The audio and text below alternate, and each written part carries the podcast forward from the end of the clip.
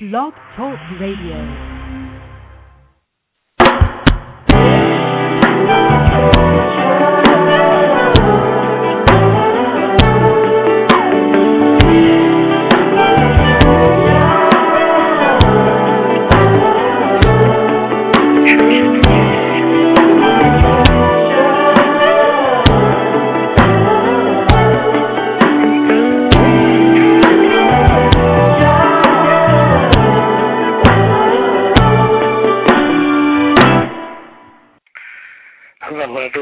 Welcome to Parents Kids Music on this wonderful Thursday afternoon. It is 3 p.m. in New York. It is 12 noon out in California. Hi, my name is Ian Eisenberg, and along with me is Mr. Jay Logan. Hello, Jay. Welcome to the show. Hello, Ian. How are you doing out there? Great. Okay. Here in this quiet space here in New York. And I hear that you're also in a space where you get to be quiet in California today. Yes, we're coming to you from actual recording studio, so you have to kind of talk soft or we will be picked up on the mic. So we're in a quiet space also. That is very cool. Very cool, very quiet here. But even though we're quiet, we're still going to have a great show. Parents Kids Music is a show where we talk about the relationships between parents and children when it comes to music, whether you're an adult and you grew up with the influence from your parents, or if you're lucky enough to be a parent and you have children, you share music with them and they share music with you. We have a few great guests today. The show is brought to you by the Gold Waters Group and Lounge Renown Records. And it's going to be great. So Jay, tell me about something exciting happening in the world of music with children going on. Oh, well, you know, I've noticed that this week there's a prominent superstar who's having a little difficulty growing up and been accused of impregnating a girl. And so he's in total denial. And we're not going to mention any names, but this is some of the things that happens when you are a superstar and you're a kid. Michael Jackson went through it, and you have to be careful because people take advantage of you and accuse you of things. So it's not all the time a great thing, Ian, to be a superstar, because what comes with being a superstar is all the other stuff, and you got to be prepared for it. So my heart goes out to you. I can see that. My question is, I mean, the song Billie Jean by Michael Jackson is, it's about denying being a parent of a kid. And I wonder if this child star, who is certainly a child because he was born on March 1st, 1994, and is currently 17 years old, he's certainly a child. I wonder if he's going to record his own cover of Billie Jean. But it certainly seems so, you know. It's kind of sad, you know, you can't really have any privacy when you are a child superstar. You just can't. You're open to all of these accusations and things where people are trying to rub off you and get exposure and use your name to further their betterment. So I would say he should come up with that song. This might be a publicity stunt, you know. It might be a Billie Jean type of thing. You never know. I think it is. So I know that if you're out there, you know exactly who we're talking about. We invite you to sing Billie Jean. It could be the original Michael Jackson version or the Chris Cornell version that with a different arrangement as done by many other artists as well. That would be great. I think that would be a great thing. I mean, it's... Yeah, because it's like when you're famous, there's the teen magazines, there's the whole idea. I mean, I remember being a kid growing up, watching television, watching sitcoms, seeing people like Gary Coleman and seeing Emmanuel Lewis and seeing all these child stars or like the whole cast of Growing Pains and shows with families. And I always thought, why are those kids on TV? Why am I not on TV? Being famous is something that's really cool. But, yeah, it has its negativities. Like, I mean, Gary Coleman, like, famously, his parents took all his money. And right. I remember, like, Macaulay Culkin. Like, his father was his agent and was just ruthless in the money he made, and also certain movies, like, because the studios obviously wanted him to be in Home Alone 2, because, I mean, his biggest movie to date, and most likely probably ever, unless he has to come back, which is possible, was Home Alone. So the studios definitely wanted him to be in Home Alone 2, yet his father requested that he gets to do serious roles, and he's not just typecast as Kevin McAllister, the kid from Home Alone. So he did a movie called The Good Son with Elijah Wood, where he was kind of a bad guy, and it was one of those things that was damaging. There was like a lot of things with him and his brothers and his sisters, and his parents got divorced to the part where Macaulay Culkin fired his father and then quit acting. So wow. There's so many different ways that it goes around. But there's also a lot of great things because people know you, people love you. You get all this love and respect. I'm sure that all these child stars get presents and cards from the children that admire them because they're famous. Just like any artist who is famous as an adult. Be going to concerts, going to like television tapings and seeing guests on David Letterman or Jimmy Fallon or John Stewart. I mean, we're fans. And, you know, I think, Ian, also people must, when you have these super idols, parents need to be careful not to let the child idolize these things and make them worship them because they're regular people like us, you know. It's got to be a cutoff. It's got to be a cutoff, you know. It's got to be a point where, okay, you know, whoever it might be, Madonna, Michael Jackson, or any of the kids' stars, because a lot of these kids, they get obsessed with these artists, and it takes away from their educational time, their home time, and you got to make sure they don't fall in love with these people to a point to where it drives them crazy. So, like there needs to be a level of just normalcy and realistic things. Like you can go into sports where you have college football and college basketball where people become big stars and some people go to the NBA and the NFL and make millions, become superstars. Not everyone does that. People need to have legit. I mean, it's great to have the wild dream. I know I've always fantasized about being a Major League Baseball player or quarterback, but at the same time, it's important to have realistic goals as well, or have something to fall back if you don't become that superstar, because there's only so much room for so many people to be famous. Rather than trying to get everyone to love you, you should.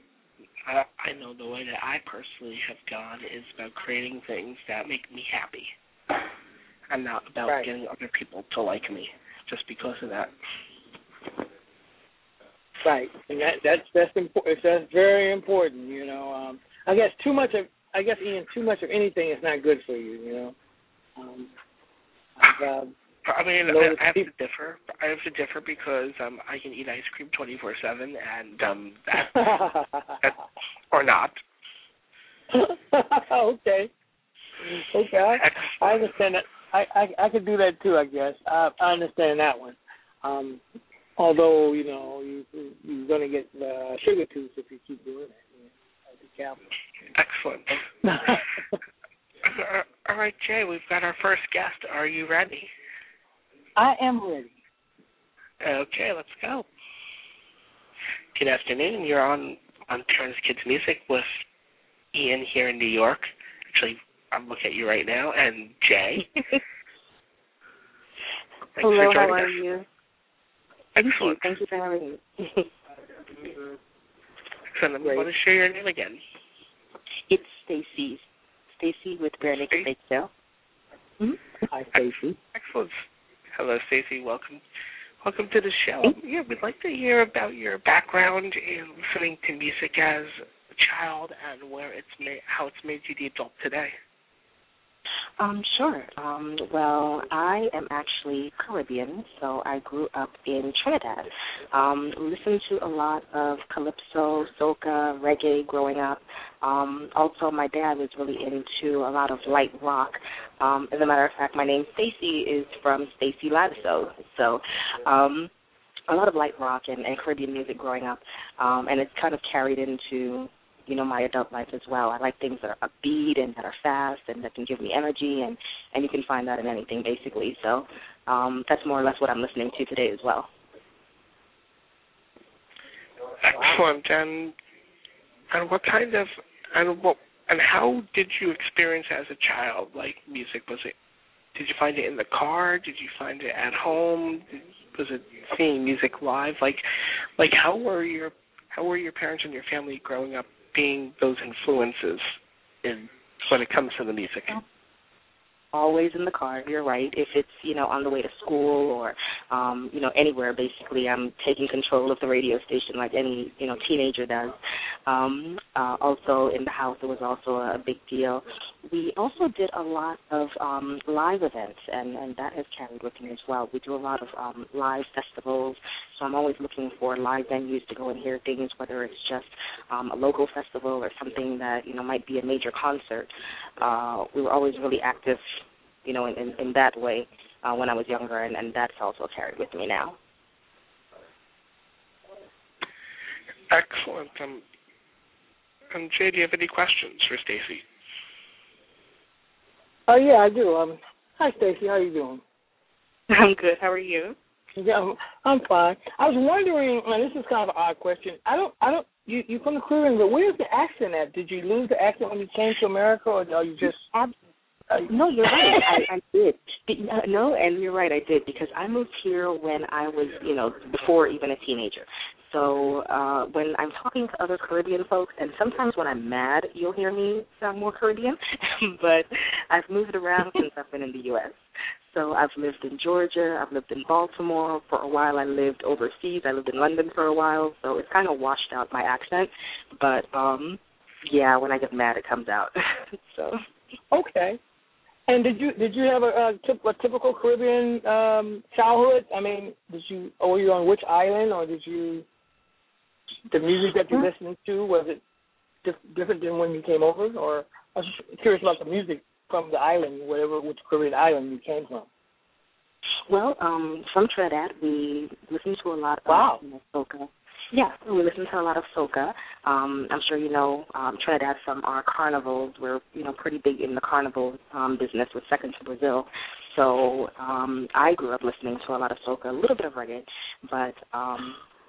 coming here to the U.S., it was mainly myself, my mother, very little family, but that was a way to stay connected to Trinidad. So the food and the music is what we, really stuck to or kept in the house, being that there wasn't any family around for the most part. So it was a big influence on me. I don't think I really started listening to, quote unquote, top 20, top 40 American music until I hit college. Just because the Caribbean influence was so big in the household. Did you learn how to play steel drums or any instruments down there? I don't, but I have a cousin who is doing a steel drum band, and she actually travels around Trinidad and performs on TV. We're really proud of her. But as a matter of fact, I went down one year for a carnival, and I had a chance to go to a steel drum yard where I could visit. Wow. And I was pretending to be part of the band, so they let me, jump in and help push it. That's as close as I came to playing steel drum. So, wow. But it is very cool. It's very, a lot of talent to play it. I wish I did know how to play a musical instrument, but I think I only took trombone lessons for about a year and didn't excel. So right now I just listen to music instead of trying to, excel in it myself. Yeah. Well, in Trinidad, unlike in the States, what's the difference from being a musician in the Caribbean and being a musician to where you are now? Is there a different level of respect from being a musician from there than here? Could you explain that? I would imagine, I mean, I can't speak firsthand because, you know, I'm not a musician myself, but I would imagine only because the population is just so much smaller that you have to get more recognition, you know, due to the less people that are there and they know about you. So you're going to get that fame just because, hey, you're local to the neighborhood and everyone knows about you if you are a musician. So Trinidad is, what, 1.5 million? I mean, that's, you know, a fraction of anything here. So just being a musician, I mean, it's part of the culture. We have live music events on every, you know, corner, every, you know, major holiday kind of thing. So that's automatically going to put you forward in the community. And I would have to imagine, because, again, I'm not a musician, so I can't say firsthand.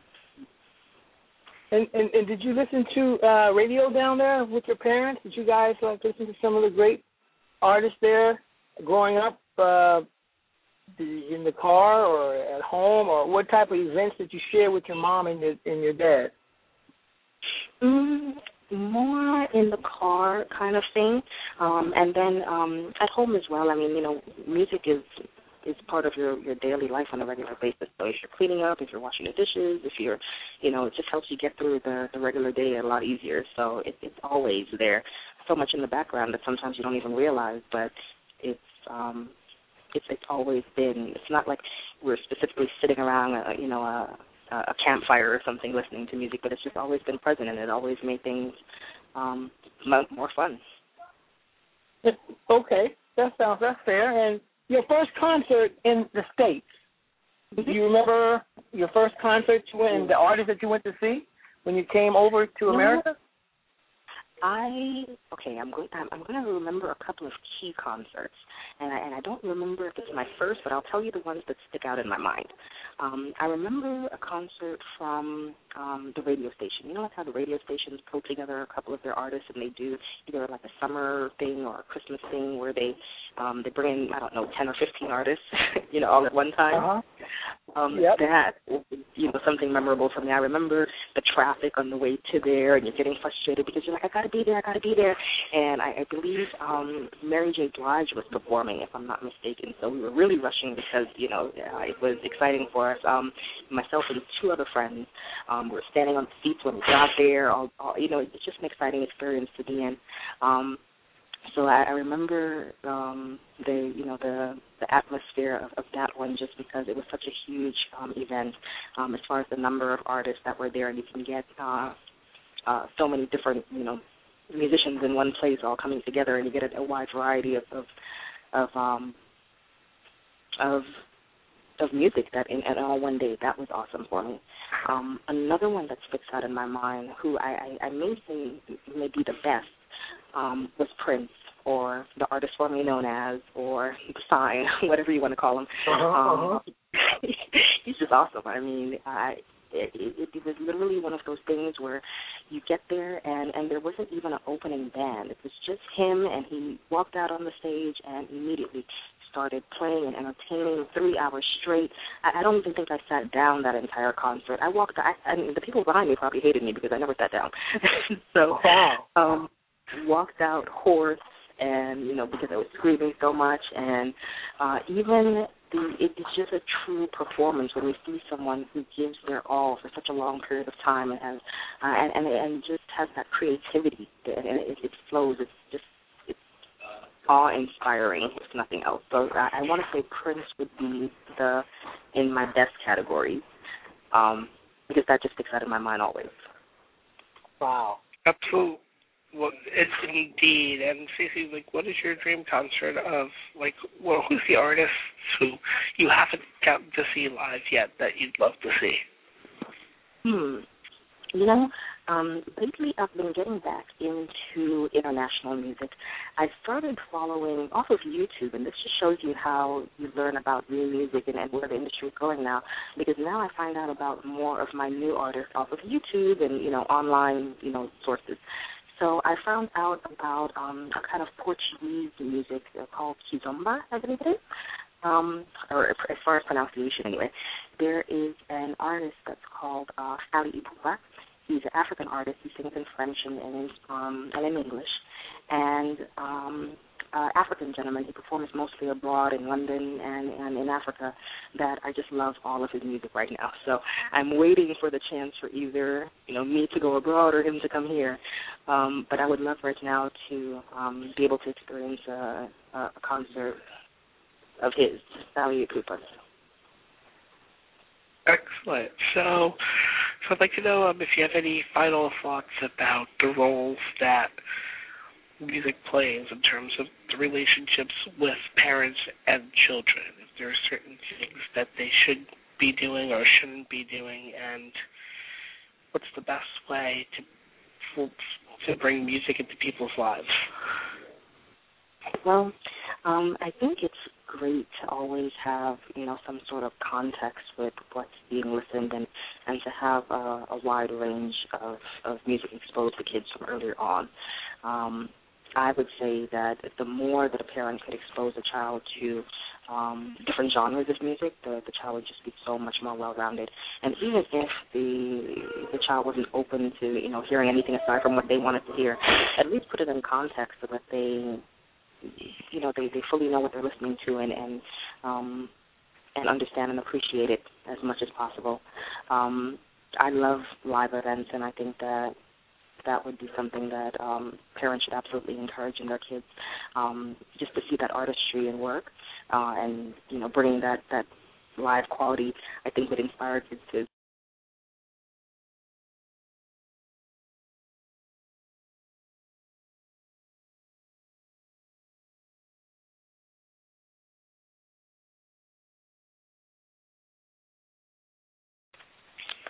And yes, I can hear you. And we do hear you. I think we may have lost Jay for a second, but okay. But Stacey, here he is. He is back. Well, as I said, we thank you very much for joining us today and sharing with us your unique insights on music and how it relates to growing up and. Really just sharing your musical journey with us. No, thank you again for having me. I've enjoyed it. Thanks, Stacey. Excellent. Thank you. Thanks. All right, bye-bye.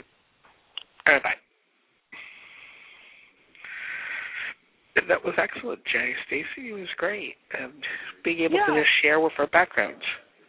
Yeah, I kind of felt like I went on a trip to the Caribbean. It was kind of wonderful. She took us on this little voyage, and I really liked that. That was great. Absolutely, and we're going to go from the Caribbean all the way to Orange County, California with our next guest. Her name is Risa, and I'm looking forward to bringing her on, and here she is. Hey, Risa, can you hear us? Hi, yes, I can. Can you guys hear me? Yes, we can. We can. Welcome. It's Ian in New York, and we have Jay up in the Bay Area. Hi, guys. Nice chatting. It's been a while. Yeah, it's been two years? Yeah, just about. How funny. Yes. Yeah, it's funny. A lot's changed in that time too. Yes, I mean, you're a mother now. Yes.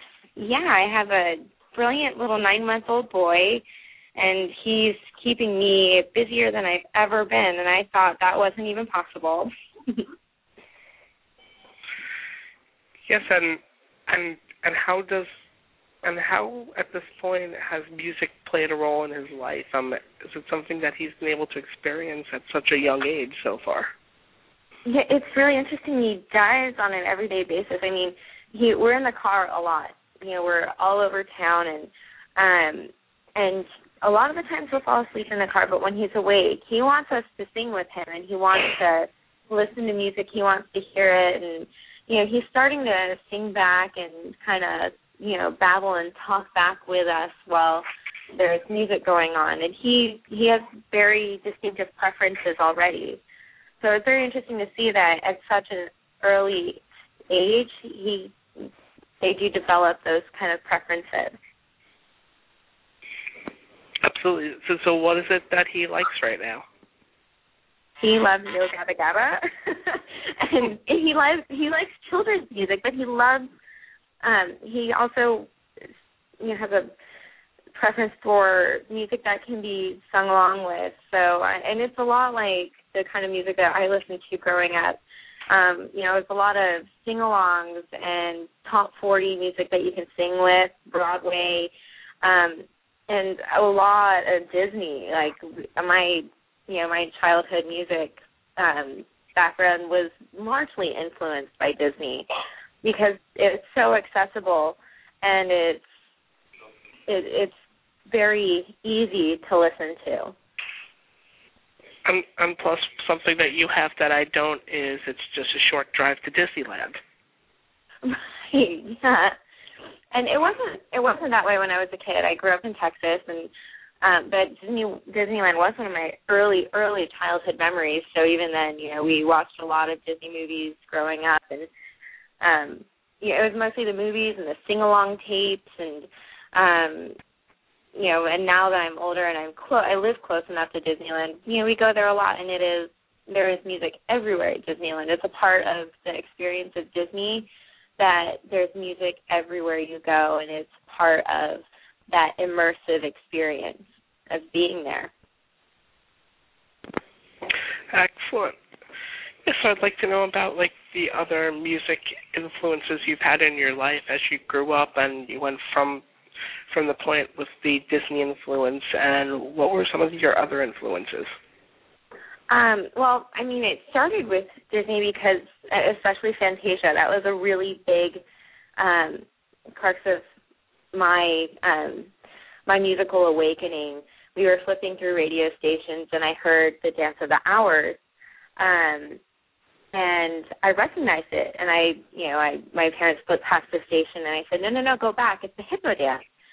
So we went home and we flipped it on to Fantasia, and I fast forwarded to that point, and I showed them, yeah, that's the song that we heard on the radio, and so they put me in piano lessons. So, you know, one of the first moments that we realized that I had an inclination for music. So from there, I really picked up on classical music. I was a classical percussionist for 10 years, and it's so funny that Stacey was talking about the Caribbean and the steel drum bands, and because in college that's part of what I did. I did a lot of world music too, and that was it kind of was part and parcel of being a percussionist in the program that I studied in. So it's funny that was, you know, something I stumbled into because it wasn't something that I grew up with at all. But there was a lot of classical music around me as a child because of the piano lessons, because of the music lessons, and because I chose it. But my dad and my brother, though, they had very different tastes. My brother was into ska and punk, and so, you know, but there was a lot more of the upbeat stuff, the Real Big Phish, Save Ferris. And then my dad, you know, I was raised on the Beatles. So a lot of it, I still know too many of the Beatles hits, and there was a lot of Pink Floyd around the house when I was a kid too, and so I had a very diverse background in music. I heard a lot when I was a kid, a lot of diversity in music. So I was pretty fortunate in that way. And did you ever watch with The Wizard of Oz, The Dark Side of the Moon? Yeah, I never did that. I never gave that a try, although there was one summer that I was obsessed with The Wizard of Oz, so I can almost recite it line for line. Wow. So do you still so what other things do you do to stay musically active? Like, what kind of music are you into now? Now it's a lot more of what I can sing along with to keep Cameron entertained. And I'm not performing anymore these days. I actually have decided to go down the English education route. But I do sing a lot with the baby, and so it is back to a lot of pop and Broadway. I'm really loving what Glee does. They're really bringing a new light to music in education, and I love the music that they produce too. It's a lot of fun and it's accessible, it's clean, so you know I don't have to censor it too much for the kiddo. So I really do appreciate that a lot. But otherwise, yeah, I'm still listening to a lot of the percussion music that I used to play. And Cameron really seems to like that too. So he's starting to drum on everything. So we're starting to make makeshift instruments for him, and I just got a ukulele for myself so I can start playing a little bit more. Nice. And what kind of technology or how do you listen to music these days? Because I know that you're someone who's just a very tech-savvy person. And what is it that's out there in the ways that you experience music and bring it to your son? Well, since we're in the car a lot, it's a lot of times it's my iPhone plugged into an auxiliary jack in my car. And whether we're listening to something on Pandora or just something through my iTunes, it's usually being punched through my phone. I'm actually up on all the same kind of music things that everybody is, the radio.fm or like RD.io and Spotify. I haven't been keeping up with those kind of things lately, but I'm seeing a lot of it on Facebook, and I've been, you know, checking out other people's preferences and getting new music from what other people are listening to as well. So it's really cool to see music becoming a lot more social as well. The music sharing process has never been more accessible. And the fact that like mixtapes have been replaced by playlists. Yes, exactly, and you know the quality. Of course, you know you have a huge jump in quality now from the mixtape days. I mean, I remember making mixtapes off of like recording whatever I heard on the radio, just like trying to flip the tape player or like flip the record button when I was listening to the radio when I was a kid. And now you know you just hop onto your computer or your phone and you buy whatever track you like. So it's a great change. And you just press a few buttons, and there it is. Exactly. And it's in all of its high-quality, you know, studio-produced glory. Yes, just none of the grainy stuff, the generational losses with the tapes, or even the scratches of CDs. Right, and then none of the, you know, tapes being eaten up, and, yeah, that was devastating too. It was like losing your music because of the actual medium. I know I've got hours and hours of just all these old bootlegs of like Dave Matthews Band and Phish and all these Grateful Dead tapes that are just sitting in my house because they're tapes. Yeah. Yes, I have a question, and I wanted to ask her, where did you study? Where did you study music at? Which college did you study your percussion? I went to Cal State Long Beach. Okay. Yeah, California State University in Long Beach has a great percussion or a great music program. Actually, it's called the Bob Cole Conservatory of Music. So it's recently become a conservatory, and the percussion program there is just excellent. It's very broad in that you get the classical education, but you can also, you know, go in any direction you want. Because we're so close to Los Angeles, we have a great range of incredible professionals, practicing musicians who are out in the field. So there are great world musicians to study with, great studio musicians, great classical musicians. Did you guys ever fellowship with Percussion Institute down there, the school down at Percussion Institution down there? Have you done any work with that school? You know, I don't think so. Not when I was there, but But there were, I mean, a lot of people, you know, also did outside programs and summer programs, that kind of thing. Okay, okay. Mm-hmm. And then did you play with a symphony down there, orchestra? Or... And I'm sorry, say that again? Did you play with an orchestra or a symphony down there? I played in the orchestra at various times. I played in the wind symphony. That was their wind band. So that was, you know, brass and wind instruments with percussion, and then I also played with a variety of the smaller ensembles or the chamber groups.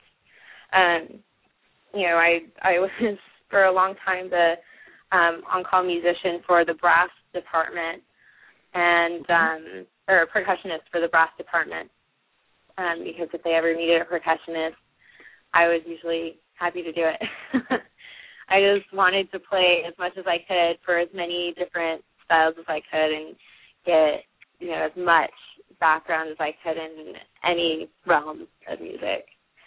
So as long as I was hitting something, I was happy. Right. I have two funny questions.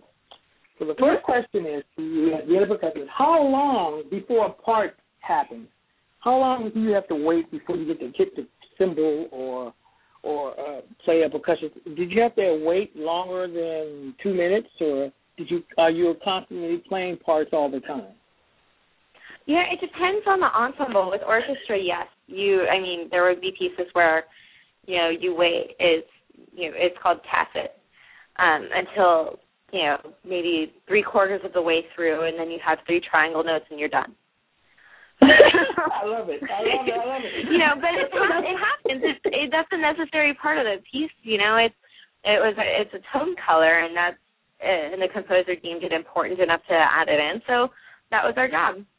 But then there were other pieces, especially in the wind band, the wind symphony, that there would be pieces that were centered around percussion, because now the more modern music has reached a phase where they recognize percussion as an actual, you know, set of instruments as something important. You know, the classical era, it was the piano because it was the new big thing, and before that it was strings. After that it was the wind instruments, and now percussion started coming into its own as its own important field of instruments. So now you see a lot more percussion concertos being written, and a lot more ensemble music being written with important percussion parts.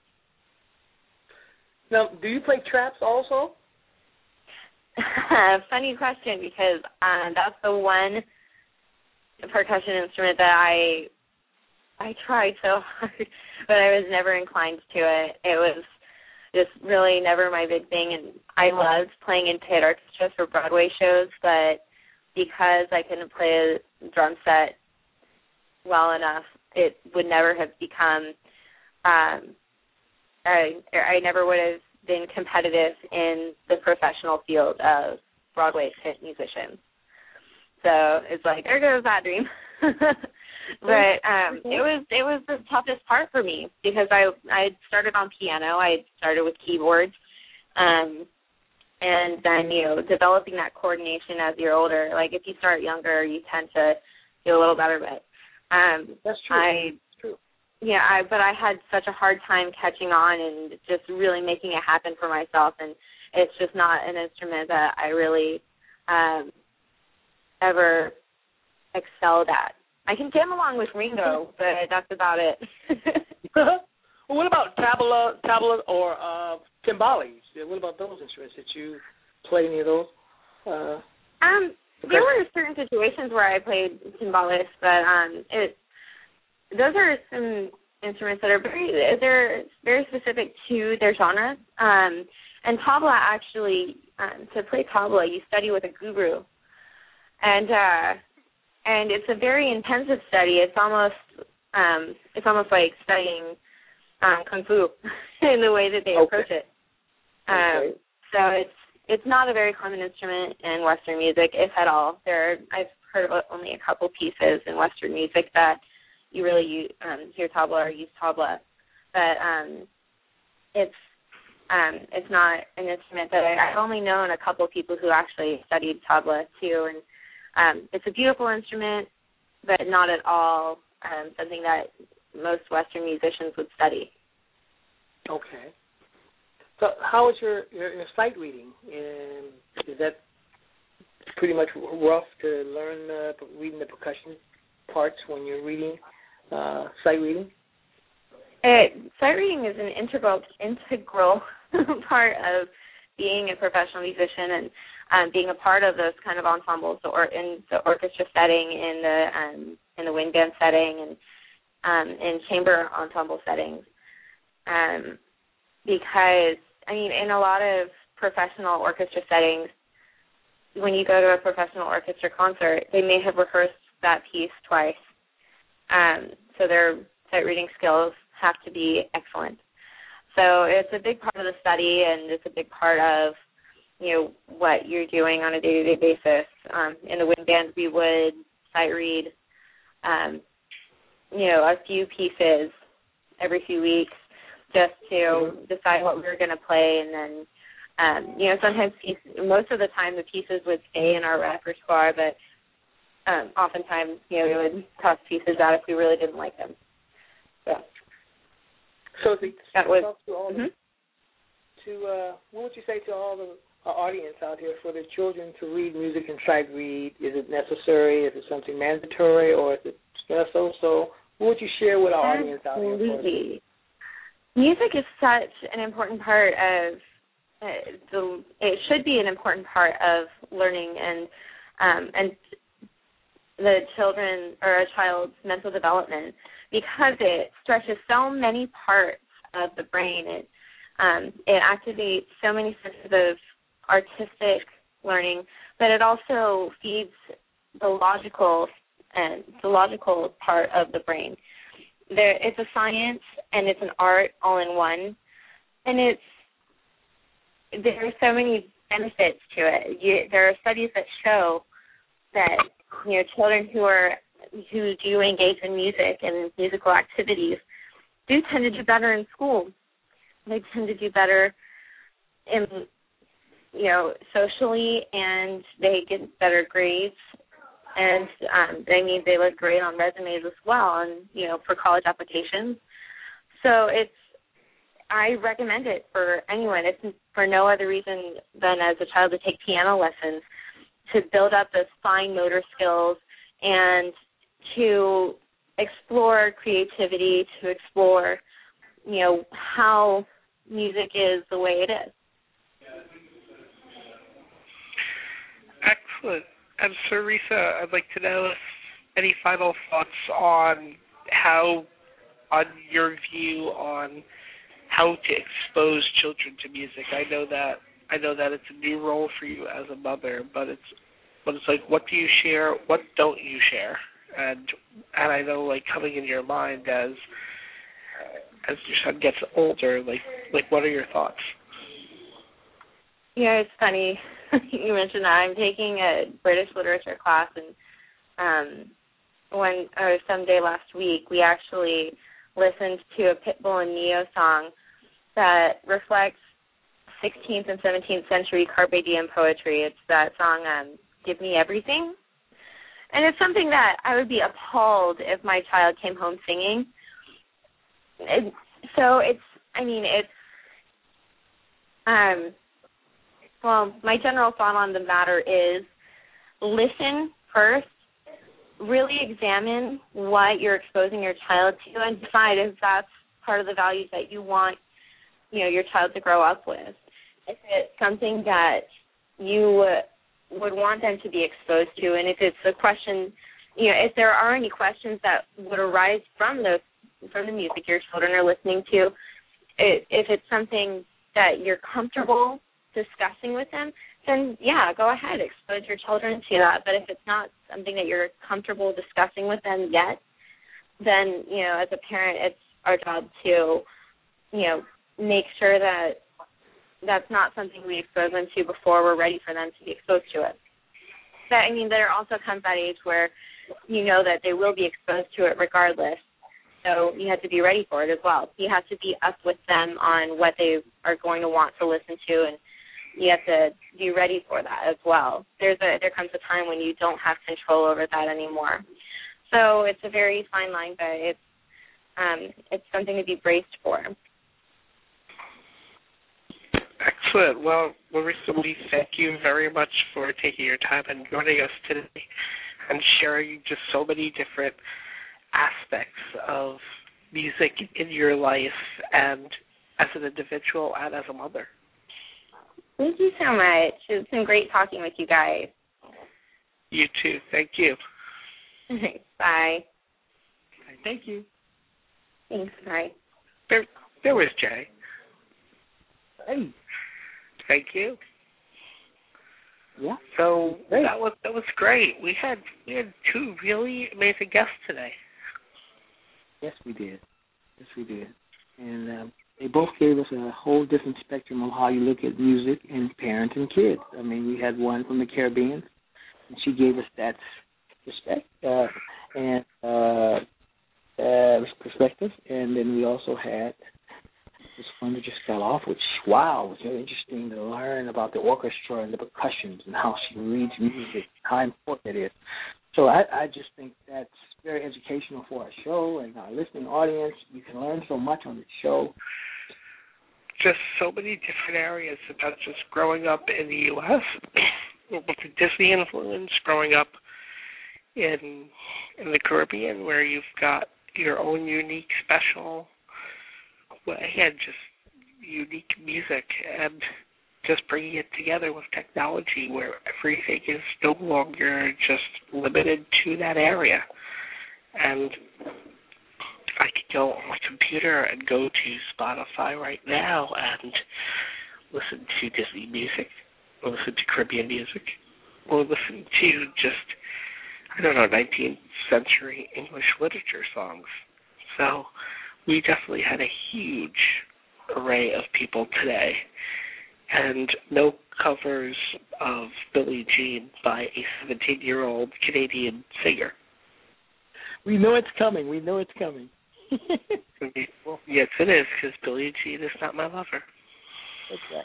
That is the case. So, Jay, I know that you have a busy day. I know that you're in the studio. I know you have a Raiders game to watch later. Yes, I do.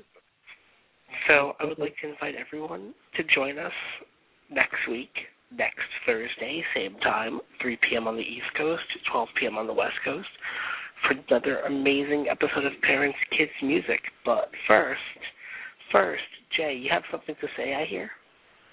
Yes, Ian, what is your treasure? My treasure this week is that I am clean-shaven, but not on my face. I have a mustache for Movember. I'm raising awareness for men's health issues, but I have no hair on my head. So I'm able to choose how I can have hair, whether it's on my head, on my face, both places, or neither. And that's my treasure today. Jay, what is your treasure? After talking to our first guest, I have a taste for mangoes, and that's a Caribbean treat.